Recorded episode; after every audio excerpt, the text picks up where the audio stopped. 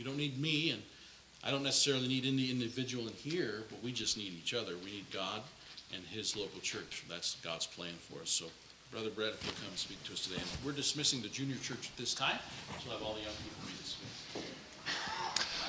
Good morning. Take your Bibles and go to Genesis 35. If you don't have a Bible with you, there are several underneath the pews. And if you're not familiar with the Bible, Genesis is the very first book. So, Genesis 35. So, if you look under the pew right in front of you, there's probably a black Bible, and you can find Genesis 35. I want you to see exactly what I'm saying from the Word of God. I don't want you to trust my words. That may sound weird for a preacher to say that, but I want you to see exactly what the Word of God says. Preachers have sold a lot of people a bill of goods in years past, but the Word of God stands, it, it will always stand. And my words won't leave this room, but the Word of God is eternal. And that's what I want us to grab onto today. Genesis 35. If you got your Bible open, we'll read a few verses here in a second. I want to say just before we start as well, uh, Pastor already mentioned it, we're having special meetings this week. I know it may be weird, maybe odd to go to church on a Sunday night. Who does that? Well, our world is interesting. We challenge ourselves to do different things and weird things. Uh, a few years ago, several years ago now, we all challenged ourselves to dump ice water on our head. Do you guys remember that? I, we did. I did. I don't know why. We challenge ourselves to do different things, but is it that odd to ask God's people to come back on a Sunday night? You know, what you were going to watch is going to, be recorded and watch it later if you wanted to. There's nothing saying you can't. But let me challenge you to draw nigh to God, as we saw in Sunday school, and He will draw nigh to you. I realize some of you have work schedules or perhaps just physically aren't able to get out. And some of you may know that about other people in this church. And some of you don't drive at night. I get that. I would challenge you and encourage you to seek out somebody else to bring you here. And if there's some members of the church that know about other people that don't drive at night or can't get out, maybe swing by and get them. Tonight's at 6, Monday, Tuesday, Wednesday at 7. We're going to be focused. We're going to be brief. We're going to be seeking God for what He would have us to learn and to know and how to grow. And we want to see God work in our hearts and lives. I need God working in my heart and life. I don't know everyone's spiritual story here, but I do know this. There's a God in heaven that is desiring a relationship, better relationship with you than even you have right now. And some of you have a great relationship with God. Take it to the next step. Some of you are just like, eh, God, who's that? Church, do I need this? And I can tell you honestly that God has incredible plans and designs and dreams for your life, ones which we can't even imagine. Here we are in Genesis 35. It's a familiar story to many, and perhaps you are like I am, where you grew up knowing the story of Jacob, but perhaps some of you don't. Just out of curiosity, I'm not trying to embarrass anybody, how many of you know the story of Jacob? Abraham, Isaac, and Jacob. You would know the story of Jacob in the Bible. Okay, a number of you. Some of you didn't raise your hand, and that's fine. Uh, Jacob is a unique story. It's one of my favorites. Of course, when you're reading through Genesis, I love the entry, I love the creation, I love the, the, the the, all the formation of the world, the, the fall, all those things, but I love reading about the patriarchs Abraham, Isaac, and Jacob. So look with me in Genesis 35, and the story picks up in the later part of Jacob's life, and it says this in verse 1 And God said unto Jacob, Arise, go up to Bethel, and dwell there, and make there an altar unto God that appeared unto thee when thou fleddest from the face of Esau thy brother. God calls Jacob to get back to Bethel. We're going to talk about that in a second, but I'm going to make the supposition this morning, and I'm going to prove it that God is desiring all of us to get back to Bethel. God desires all of us to come to Him. And some of you are thinking, well, Brett, I'm not far from God. Well, let's let the Word of God speak to us. Let's let His book change us and challenge us from within. And while I pray here in a second, would you pray quietly and just ask God to help us be honest? Again, I don't know spiritual needs. You, many of you, I recognize we've been here a couple times before, but we make our home in Indiana, not South Dakota. It's still cold there this morning. Don't worry. we are, we, we've interacted with this church a few times. We're here for some special meetings with the youth rally yesterday. And I don't know everyone's background. I don't know everyone's spiritual condition, but I do know this there's a God in heaven who, even in the next 30 minutes, wants to get your attention, wants to talk to you through His Word, wants to change you eternally because of the truths that His Bible says. Will you let Him? Will you let God work? Father, would you work in our hearts this morning? Would you help us to respond and see ourselves in these stories?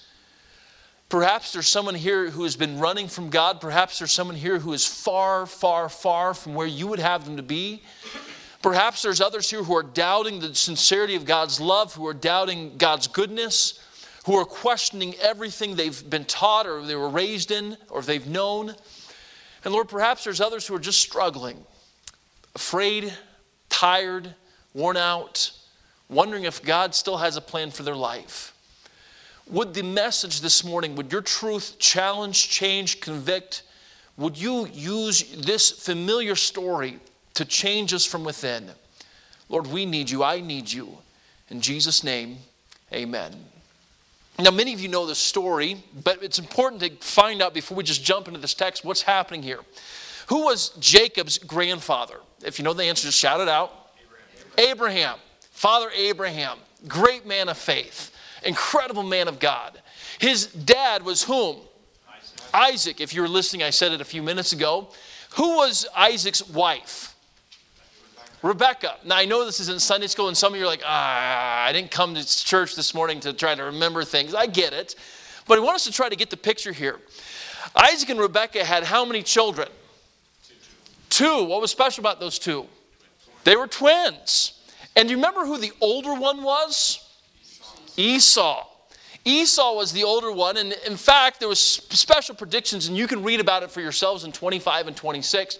But there's special predictions there that the younger would actually, uh, the younger one would actually lead the older one. The older would serve the younger. Esau is this hairy man. He's this man of the field, as we find out. Jacob is not a man of the field. He's the man of the tent. He's a man of the kitchen, we could say. And it's a unique compl- uh, complication in their life. Who liked uh, Esau? Which, which, uh, which parent? Isaac. Did, that's right. Who liked Jacob? So, right away, you have this problem. You have these twins who are growing up who are completely, vastly, as vastly two different people could be. You have Jacob and Esau. Jacob's not a man of the field, Esau's a mighty hunter, a hairy, smelling man, obviously, as we found out later. So there's division, there's friction, there's all these problems. Isaac is more of a passive individual. He's not this big man of faith like his father Abraham, though he is recorded, he was given the promises. He is in the hall of faith. He is like he, he's one of the men we look up to. But you have Jacob and Esau. Early on, Esau came home. We don't know how old exactly, it would appear maybe 20s. Esau comes home from hunting and he's famished. He says, Oh, I'm going to die. And Jacob is the supplanter. In fact, that's what his name means. He's a trickster. Any of you have a family member like that? Don't say it out loud. But Jacob's the trickster. He's the one who's thinking. He's always thinking. He's got, he's got something up his sleeve, and he says, Okay, yeah, I'll give you this, this mess of pottage, this soup that I have, but you got to give me the birthright. Now, in that culture, the birthright was twice as much as what the other kids got. So, if there was two kids, the, the, the inheritance would have been split up three ways. The elder would have gotten two of those portions, two thirds, and the younger one third. So, Jacob knew what he was doing. He knew the temperament of his brother. He knew how profane his brother was and empty his brother and said, and his brother like, sure, give me the, I'll give you my inheritance. You give me the mess of pottage. And he traded something that was incredibly important for something that was only lasted a few hours, food. And so Jacob goes on, and it's clear that Esau is against his parents. He does things repeatedly against his parents, and he's not for his parents. Jacob is a trickster. He's a supplanter. He's a quiet guy, but he's thinking. He's using his conniving ability to deceive well, the ultimate story comes in the fact that you can read it for yourself. Again, I would encourage you to do it that Isaac thinks he's going to die. It was pretty premature because he actually lived for about four more decades. So he's pretty premature in this death, death thought, but he thought, I'm going to die. And so he calls Esau, Esau, go get me some venison and cook it like I love and bring it back and make it for me, and I'm going to bless you. This is an absolute true story, in case you're wondering. And Esau goes, okay, Dad, and goes out and cooks the venison, and it go out, it goes out to get the venison. Well, mom, Rebecca, hears behind the tent curtain door and says, hey, Jacob, come here, quickly, let's do this. She conceives this plot. We're going to deceive dad. Remember what happens? I think, find this fascinating. Esau was one hairy dude because Jacob put the skins of the goats on his arms and smelled like a goat and went into dad to deceive dad. And dad's like, You smell like Esau. You feel like Esau. That's one hairy, smelly, outdoorsy guy. And but dad's like, but the voice is of my younger son, Jacob. But he gave him the blessing anyway. Well, a short time later, Esau comes home, makes the meat, brings it in. Dad, I'm here. Give me the blessing. And Isaac's like, I, wait a minute. I just gave the blessing away. The great deception. And Isaac and Jacob and Esau and Rebekah are all thrown in this frenzy. In fact, Esau is like, I want to kill my brother. And Rebekah goes into Isaac, oh, this is bad, this is bad. You think you're kind of part of this. And Isaac goes in Rebekah and says, well, Rebekah goes and Isaac says, we got to get Jacob out of here. And sure enough, they can, can, get this plan together to get Jacob up north to Padan Aram, modern day Turkey, several weeks' journey north, so he can go find a wife. Now, I have a question for you. You can, the Bible doesn't explicitly stay in the text, say in the text, but you can actually do the math if you go back and add it up. How old do you think the twins were when Jacob tricked his father, Isaac? Shout out a number. 12? 12? 17? 40? You can do the math yourself. They were 77. Talk about a guy living at home till he's late. Yeah. Yeah. 77 years old. Do the math sometimes. And that's not me, that's actually several Bible commentators who've gotten together and done the math, and they go backwards from where he was. 77 years old. So on his way north, he makes a pillow out of stones and he lays there and he has this incredible dream. And in the dream, he sees angels coming down a ladder and going back up a ladder. And God gives to him again the same promise that Abraham had given, given him and Isaac was given. The place is called Luz, as was one of our questions yesterday in the, in the Bible Bowl. But Jacob renames the place Bethel, and he has this incredible spiritually important moment in his life Perhaps the first time at 77 that he's had this spiritually important moment. And he calls it Bethel. It's a place where he knew God is real, God is good, God's going to take care of me, God has a plan for me, God is doing something in my life. A place of spiritual importance, a place of spiritual uh, bigness, we could say, if you pardon my word, if you could use that. I want to ask you this morning. Obviously, those stories happened almost 4,000 years ago. But what about you? Is there a place in your time or a time in your life or even a place? Yeah, I remember the, the little church, the Bible ch- preaching church I went to as a kid. I heard God speak to me. I remember as a, I, was, I was a tender teenager and I was listening to God. I remember as a young adult and facing parenthood for the first time, I, I pleaded for God to work and I was, God was close. Is there perhaps a time where you could look back to where you were closer to God than you once were? Where we could call that your Bethel, your house of God? Where God was speaking to you, God was working with you, God was doing something in your life. And then oftentimes, that's what happens, and many of us, we get busy. Maybe not bad things, maybe not evil things, though sometimes, oftentimes in this, in this room perhaps, some of you could give story and testimony of the fact that evil took you away from truth, evil took you away from God. Well, the story of Jacob goes on, and you, many of you would know the story that he goes up and he works for his future father in law. And he meets his future bride, plural. Obviously, not an ideal situation, not God's intent, but he was just going along with what was for the day. Do you remember the one he wanted to marry? What was her name? Rachel. And which one did he get on the wedding night?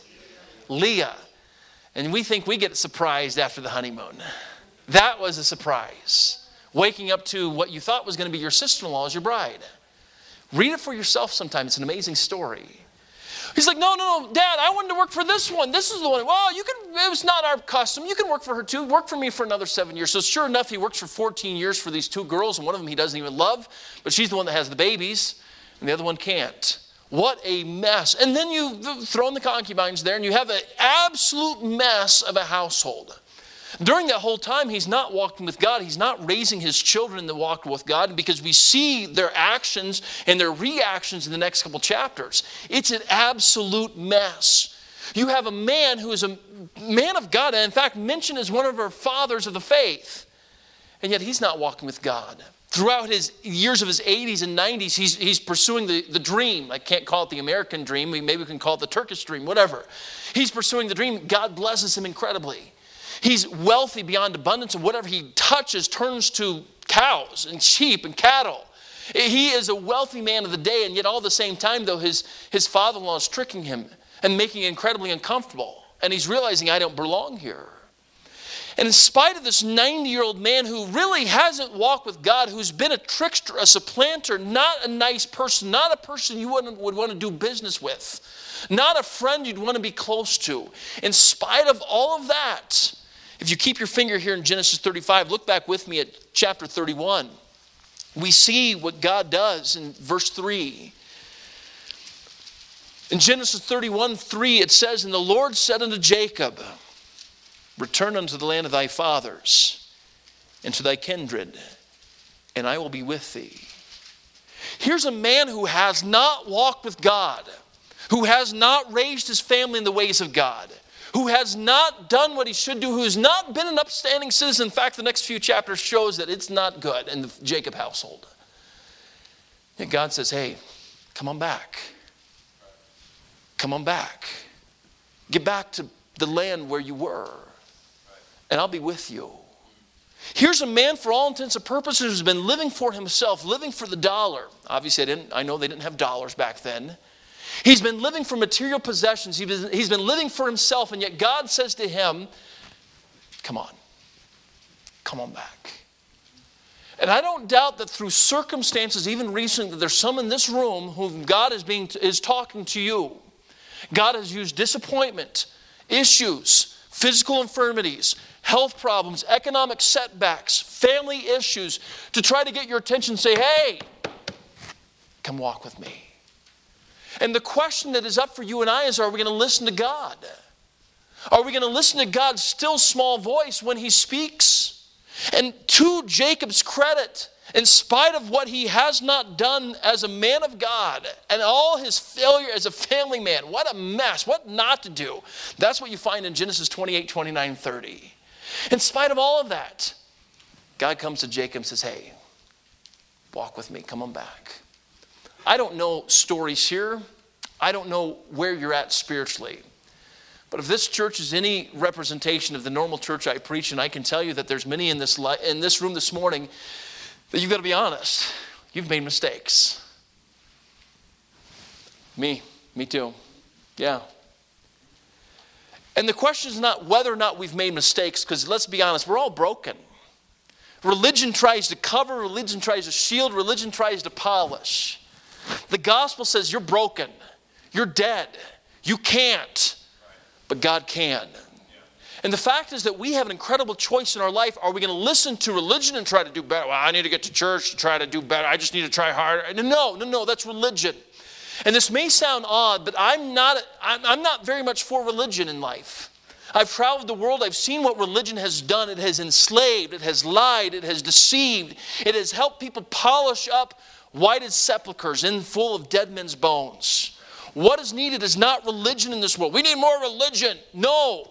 We need Bible churches. We need relationship with the Holy God that only comes through Jesus Christ.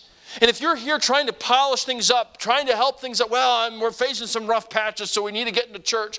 We're facing some difficulties, so we need to get back into church. Our kids are reaching an age, so we need to get back in church. Friend, as admirable as that is, you're missing the point. We need it all along because we're always broken. Not just in our times of need, we're always broken. And again, Jacob hears the gentle call of God, and the first step back to Beth for Jacob is to listen. Are you listening? God speaks throughout our life. Sometimes He even shouts in our pain. He speaks in our happiness. Are we willing to listen? Jacob did. But not only that, Jacob gets honest. Jacob gathers up his possessions, he gathers up his flocks, his herds, his family, his servants, everything, and he starts to trek south back to where he's from, the plains of what is now modern day Israel. And he starts to trek south, and it's a several month venture now. He's going slowly. He can't go very fast through modern, what we would call Syria, through where he was in upper northeast Turkey, down through modern Syria, down back to where we would call Israel today. He's heading back south, and he has this encounter because he hears that his brother Esau has gathered several hundred men. He's coming to meet him. Well, that would strike fear in your heart because the last thing you heard of your brother is that he's going to kill you. And you know his temperament because you lived with him for 77 years. and you know this is not a reasonable man. So he is scared silly. And he organizes things. He's still conniving. He's still working things out. He's still trying to do all this stuff. And he thinks, oh, maybe I can figure this out. And he wrestles that night with an angel of the Lord. An amazing story. Look in Genesis 32 and look what the story says here. He wrestles with the angel of the Lord, and the angel in verse 27 says to him, What is thy name? Now, Jacob's in his 90s at this point. If you're just reading this casually, you may be tempted to think that Jacob has dementia. What, what is my name? I don't know. What is my, what's Jake? No, that's not what's happening in the story. Jacob is having to confront himself. He's, having, he's listened to God. He's heading back, in spite of the opposition. It's been easy to stay in Padan Haran in some ways. But he's listening to God. He's heading back to where he needs to be. But the angel says to him as he wrestles, What is your name? And Jacob's having to realize he's having to get honest. It's Jacob. I'm Jacob. I'm the trickster. I'm the supplanter. And friend, in order to get back to Bethel, we've got to listen to God, but we also have to get honest. You look at these young men, and I was actually encountering one recently who just can't come to grips with the fact that they're the one to blame. Well, it's my pastor growing up, it was my family growing up. And I'm not saying family was perfect. No one's family is perfect. I'm not saying your church was perfect. You think you find a perfect church as soon as you join it, it's not perfect anymore. right? Ain't no such thing this side of heaven of a perfect church. But we can't blame it. Well, it was, it was, my, it was my parents, their, rules. That's the reason. it was my job. It was my former spouse. It was my employer. My kids. It's my. We blame everything. But you're never going to get back to where God wants you to be until you take, take credit and take own, ownership. It's me. It's me. And Jacob got honest. What's your name? As he wrestled, I'm Jacob. I'm the trickster. I'm the dad who has failed. I'm the husband who hasn't loved like Christ. I'm the spouse who has been having problems. I'm the failure in the, in the party. I'm the problem. It's me, oh Lord, standing in the need of prayer. And friend, if there's hope for anybody, there's hope for you and I because when we get honest, we can get back to God. The essence of repentance is not penance or listing out of sin. Several religions have this repentance act that you do that you just list out your sins. Why well, did this, this, this? No, repentance is getting honest. God, you say this about the sin, and I have done it, and it violates your holy law. It violates your character. This is what you say about it. You get honest about who you are. And friend, as long as we're blaming, as long as we're making excuses, as long as we're uh, minimalizing what we've done, we can't get back to that place where God wants us to be, that place of Bethel. But if you'll get honest, if you'll get broken, you'll say, God, it's me. There's hope. There's hope. There's incredible hope. You know the story, many of you do. During the same time, God changes Jacob's name to what? Israel, friend of God. Wouldn't you rather be, have your name changed from Jacob, supplanter, trickster, deceiver, to friend of God? I would. And obviously, he's not perfect from here on out, but his life is remarkably different. He gets honest. He realizes what's happening, but you know, he goes and he buys this land in this, he buys, if you look at the end of chapter 33, verse 19, he buys a parcel field and he spread his tent and he buys this land back in his home area. So he comes back, he buys this land, and when he does, his kids want to get to know the other kids. His daughter goes out to see the other girls. You know, teen girls always like to get together. It's, it's universal, right? We know that.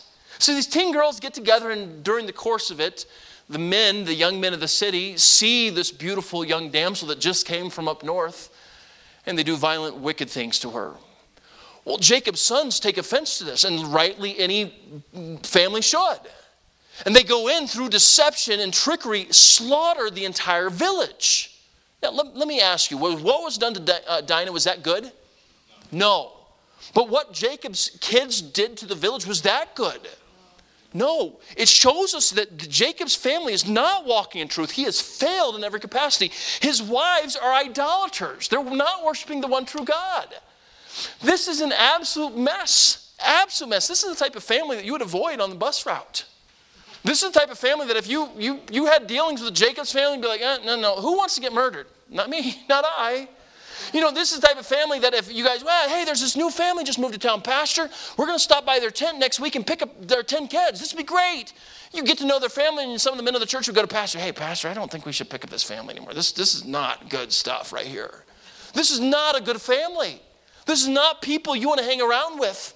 These are murderous, idolatrous pagans. And that's Genesis 34. So Jacob's very aware of this. God's very aware of this. And look what it says in Genesis 35. It's amazing if you stop and think about the context, what God says in Genesis 35. Look at it again. We read it just a few minutes ago. Look at it again. Genesis 35, verse 1. And God said unto Jacob, Arise, go up to Bethel. Wait a minute. Hold, hold, hold, hold time out. Did God know who Jacob really was? Absolutely. Did God see what had just happened to what Jacob's kids had just done in murdering the entire village? Absolutely. And what did God say? Come on back. Let's go up to Bethel. Come on back to Bethel. Friend, I don't care what your past has been. I don't care what your failures, what your hangups, what your emotional, uh, psychological term would be, blick would be. I don't care what it is. There is a God in heaven who desires a relationship with you and I. But Brett, you don't, you don't know what I've done. I don't know what you've done, and you don't know what I've done. And we're thankful for that. But I do know this no matter what you've thought, said, done, no matter your actions, there's a God in heaven who, if he would go after Jacob and say, Come on back to Bethel, he's coming after you and I. And the fact that you're seated here this morning is proof again. It's no accident. It's just, oh, it just happened chance. The car started. It just happened chance on today that I'm here. No, it's not. There are no accidents. It's a proof again that there's a God in heaven who loves you immensely. In spite of what you've done, in spite of who you think you are, God knows who you are. And he says again to you and I, let's get back to Bethel. Jacob is listening, he's honest, he's realizing his exact condition. And if we're listening to God, if we're honest, and if we're realizing our exact condition, you and I will hear God say, Hey, come on, walk with me. But notice it doesn't stop there. Jacob, as it says, if you read verse 1 with me, follow along, just follow along, I'll read it.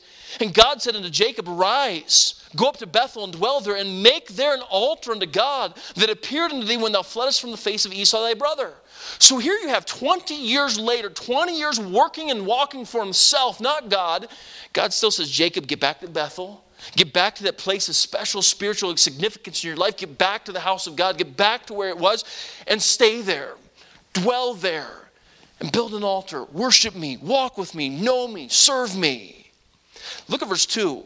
Then Jacob said unto his household, and to all that were with him, Put away the strange gods that are among you, and be clean and change your garments. He knew that in order to get back to walking with the God of his fathers and his grandfathers, he knew that he, he had to do something different. He knew that the God of the Bible is a holy, just, righteous, yes, loving God. But God hates sin. And he knew that we've got to do something different. He knew, he realized this is, this is my fault. But we've got to put away the garbage. We've got to put away the idols. We've got to put away the trash. He knew his failure as a father to lead, to provide, and protect, and to spiritually guide us home. And so he said, Hey, kids, let's get off that app. Hey, kids, let's put away that magazine.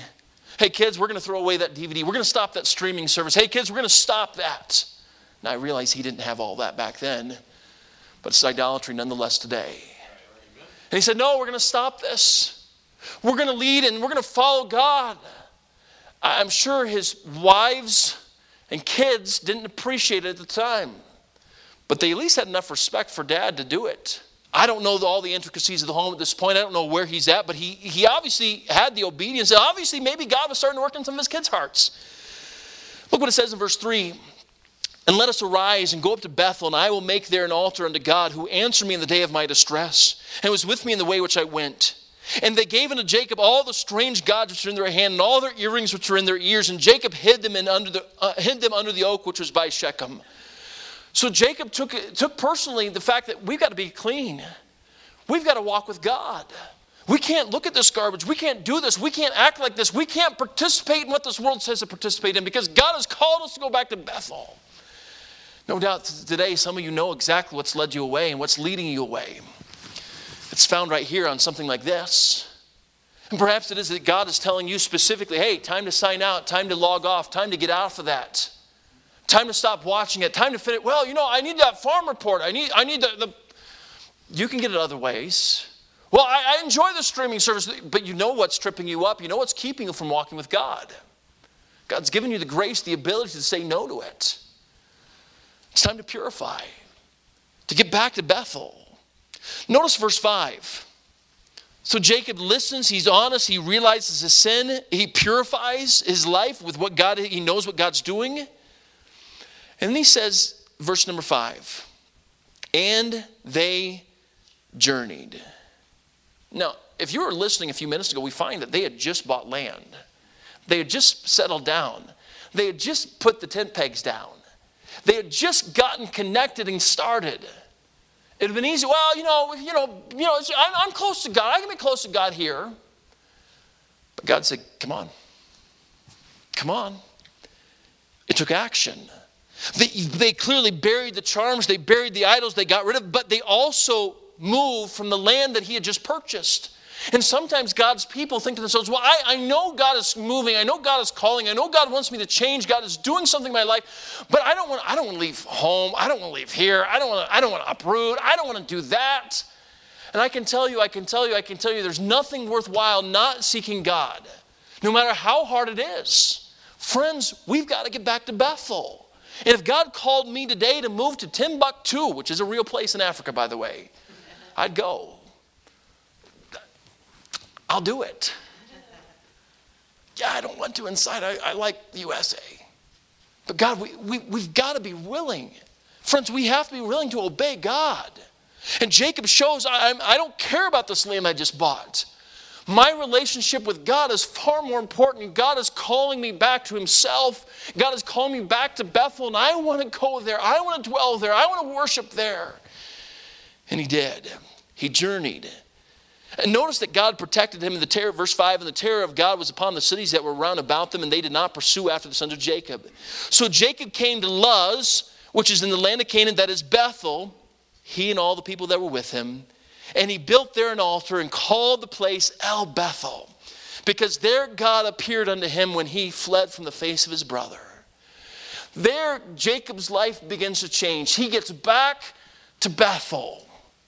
I don't doubt this morning that there's many in this room who you may not be far away. You may not be in a far country, as the story of the prodigal son says, but you're not where you could be. You're not where you should be. And God's speaking to you, God's talking to you. He's using this word this morning, saying, Hey, come home, come back. One final truth I want you to see, and I don't want you to miss this. Look back with me at Genesis 35, verse 1. And God said unto Jacob, You idiot, get back to Bethel. Is that what it says? Could God have said that? Would he have been just in doing so? Don't miss this. Did God know all about Jacob's failures? Did God know about Genesis 34? Absolutely. He sees everything. And what did he say? Come on. Come on. Come on. Walk with me. Let's go back to Bethel. Dwell there. Stay there. Worship me. Serve me.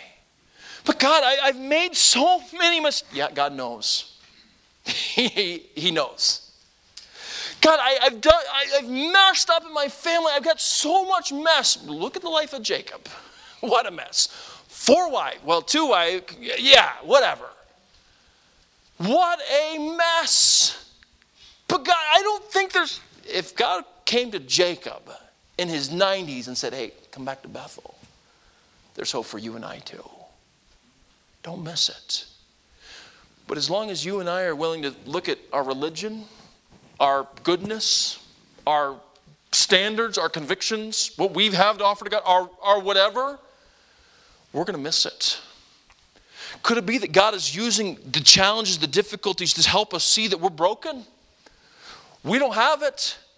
And that's the point we got to start listening to God. We've got to get honest. We've got to realize who we are and how our sin. And we've perhaps it is we need to start putting away the garbage that's in our life. And God is saying, hey, again, to some of you dads, to some of you moms, even to some of you young men and women, hey, put it away. Walk with me. You know what's keeping you from me. You know what's keeping you from church. You know what's keeping you from walking with God. You know the habit. You know the vice. You know what's keeping you. And God has given you and I the victory and the power to say no to sin through Jesus Christ. Don't miss it. David said in, I think I wrote it down right here, yeah, Psalm 18. Thy gentleness has made me great. And yes, we see the, the fierce, vindictive judgment of God, and we will one day see that on this earth. But I'm incredibly thankful that in situations like this in Genesis 35, we see the incredible patience and long suffering of our God who says to us, to you and I, come back. Walk with me.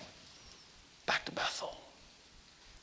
Again, friend, I don't know where you're at spiritually pastor didn't inform me, well, this person here and this person here. I, no, no, no. But I know my heart, I know my life, I know the hardness of the deceitfulness of sin that comes in frequently, as Hebrews says. I know where I get hard in my thinking. I know where I, I, I don't conform to God's standards. I don't conform to God's book. I know what I happens in my life. I know what I need. And I'm incredibly thankful that a wonderful, loving, incredible God in heaven says to you and me on a consistent basis, come home. Come back. Back to Bethel there's hope. If you have ears to hear, there's hope. Don't make excuses. Don't harden your heart. Don't push it aside. Listen. Come back. Perhaps you're here and you've never placed your faith and trust in Christ. The answer for you is not religion. Religion has never saved anybody. But a relationship with Jesus Christ is what you need. Well, I believe in Jesus. That's not what I'm talking about. The demons believe in Jesus. They know he's the Son of God. They're not going to heaven. Well, I'm, I'm here on a Sunday morning, so I'm not against church. Again, that's not what I'm talking about. There must be a time in your life where you realize, I can't. I'm broken. I'm a sinner. And you've felt it, we've all felt it, the weight of sin. And you know, you, you know, go to the university, and they'll say, well, that's just a man's construction of religion. And they'll while away. That's what the Greeks did. We don't believe in that stuff. Others are like the Jews. They say, well, let me help you with this. We've got some religion for you. Try harder, do better, get baptized, catechized, compromise, be really penitent, really sincere. And they have all this list of stuff. And at the, at the end of it, you know it. You still don't have the guilt of sin taken away. There's only one answer it's the righteousness of Jesus Christ. He's perfect. Never one time sinned. He paid for your sin debt, He paid for mine. And if you and I will abandon what we think we can do, it's not my works, it's not my goodness, it's not my church membership, it's not my baptism, catechism, none of that. It's Jesus Christ who died, was buried, rose again. He's the Son of God. He's the only way. Wait a minute, He said it Himself. He's the way, the truth, the life. As a little boy, I was brought up in religion, but I realized my religion couldn't save me. I was a sinner. I knew it. My parents helped me with that. But I realized I can't save me. And as a little kid, I simply said something like this. I don't remember the exact words, but I said something like this God, I can't save me. It's Jesus Christ who died, was buried, and rose again. It's not my religion, it's not my church membership. There's nothing I can do, nothing I can earn. It's by grace alone. It's a gift. I don't deserve it. I didn't know all the special, big theological words of the point, but I said, I can't. He can. I'm trusting Him. If you've never done that, this morning, you can. You can place your faith and trust in Christ. It's not my works, not my church. I can't. I'm a sinner. I know it. I know what I've done. I know what the mess I've gotten myself into. But He can. I'm trusting Him. And the Bible says clearly that you will be made right with God. You'll have your sins forgiven. You'll be at peace with God. You will spend eternity with Him one day in heaven. Wow! What an exchange! What a gift! What a Savior. And that same Savior says to you and I, even after salvation, even after we've messed up, come on back to Bethel. Come on, walk with me. How about a friend? God's calling. You can respond. As we finish this morning, could we just all bow our heads and close our eyes? I don't know people here. I don't know your heart. I don't know your religious background. But I want to ask you to be honest this morning. Again, I, I don't know who all is here and who normally there'd be more, I'm assuming, because of the weather, there's not. But God knows you. And you can deceive me, but that doesn't help anybody. And in fact, it hurts you. Would you be honest this morning and say, Brett, it's me. I see it. I'm Jacob. I'm the trickster. I'm the supplanter. First question is this How many say, Brett, I have trusted Christ as my Savior? I have placed my faith and trust in Christ. I know it's not my good works, it's not my church. My righteousness is in Jesus Christ. That is my testimony. Christ died for me. That's it. Not my good works. And I know it. I'm going to heaven because Christ died for me. Would you lift your hand to that? Praise the Lord. Praise the Lord. Many hands. Thank you. Put your hands down. I didn't see everyone's hand. And I'm not going to embarrass anybody. I'm not calling anybody out. But I do want to pray for you. Is there anybody here this morning that'll be honest enough just to say, Brett, I don't know I'm going to heaven? Or maybe you'd say something like this Brett, I, I walked in today thinking you had to be good, do good, get baptized, live a good life, that type of thing. And you're, what you're saying is different than that. And now I'm curious. Now I'm confused even. Now I have questions. Maybe you have questions, or maybe you'd simply say, I don't know I'm going to heaven. I, I don't know that I've done what you've talked about, trusting Jesus alone for that. I don't know about that. I have questions now. Friend, I'm not going to embarrass you, but I want to pray for you. Would you lift your hand just quietly? No one else is looking, just quietly so I can see. I got questions. I'm not sure. I don't know. I'm not sure. I'm not going to embarrass you. I'm not going to call you out. I'm just going to pray for you quietly. I'm not going to call you by name. I'm not going to announce it to the church, but I want to pray for you. I don't know. I got questions. I'm not sure. Just lift your hand a little slightly up just so I can see it and then put it back down. I don't know. I'm not sure. I got questions. Thank you. I see that. I'm not going to embarrass you, friend. I'm not sure. I don't know. I got questions. Just so I could see it and you can put it back down. Thank you. I see that. Friend, if you're here and you've never placed your faith and trust in Christ, you can do exactly what I talked about. Even if you didn't raise your hand just now, you don't know, I don't, I don't know, Brett, I'm, re- I'm somewhat religious because I'm here on a Sunday morning. Inside, simply say something like this God, I can't save me. I realize I'm a sinner, and today I'm trusting Jesus Christ, who died, was buried, and rose again. I can't save me, but Jesus Christ can. I'm trusting Him today. If you will do that this morning, God promises He'll save you. My final question is this before we have an invitation, I'm going to turn over to Pastor. How many say, Brett, this morning, I'm a Christian. God spoke to me, though. I see, I got to be honest, I've been Jacob. Or maybe you say, I haven't gone as far as Jacob has, but I see what God is doing, and I sense that God is calling me back to Bethel. And God is speaking to me specifically, and God used His word, the story, the narrative of Jacob, to challenge, to change, to motivate me. God spoke to me this morning. Would you lift your hand to that? God spoke, God challenged, God, God used His word. Praise the Lord, praise the Lord, praise the Lord, praise the Lord. Pastor's going to come. We're going to have an invitation. This is a chance for you and I to respond to the truth as God has spoken it to us. Again, if the Lord has spoken to you and you know that you're saved, but maybe you just need to get back to Bethel, let's take the time while the piano plays for you to talk to God about that. But maybe you're here and you were the one that raised your hand and you say you're saying I'm not sure. I have questions about my salvation. Uh, please come up front and, and, talk to me or see me right after church and say, I want to talk to you. I need to know more. I need to understand what it means to be born again. But as she plays, let's stand to our feet. If you need to come, do so and talk to God about what He's talking to you about today.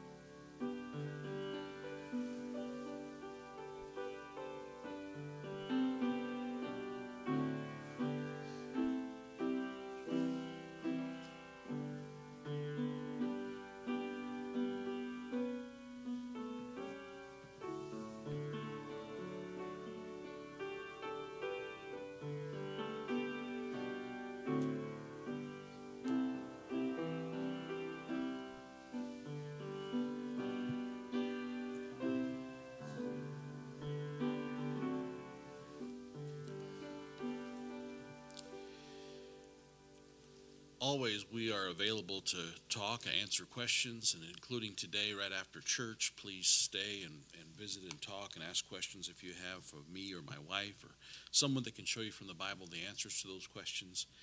Maybe someone's interested in baptism or church membership, and all those things can be discussed. But let me tell you something baptism or church membership won't get you to heaven.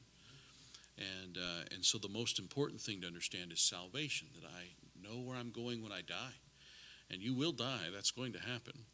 And so, knowing that you are saved and born again and on your way to heaven, and having that salvation, new birth in Christ, is something everyone has to have. I think most of the people probably raised their hand and said, Yeah, I do know where I'm going because they have been saved. And that's why we came on a freezing cold day to church because we know we're saved and we want to honor God and, and listen to His word. But maybe someone here doesn't know that for sure. And uh, you need to know and understand salvation. And maybe that's a question you don't have confirmed and understood in your heart. Then please talk with me again or my wife or someone about salvation that you don't leave here today still having that question.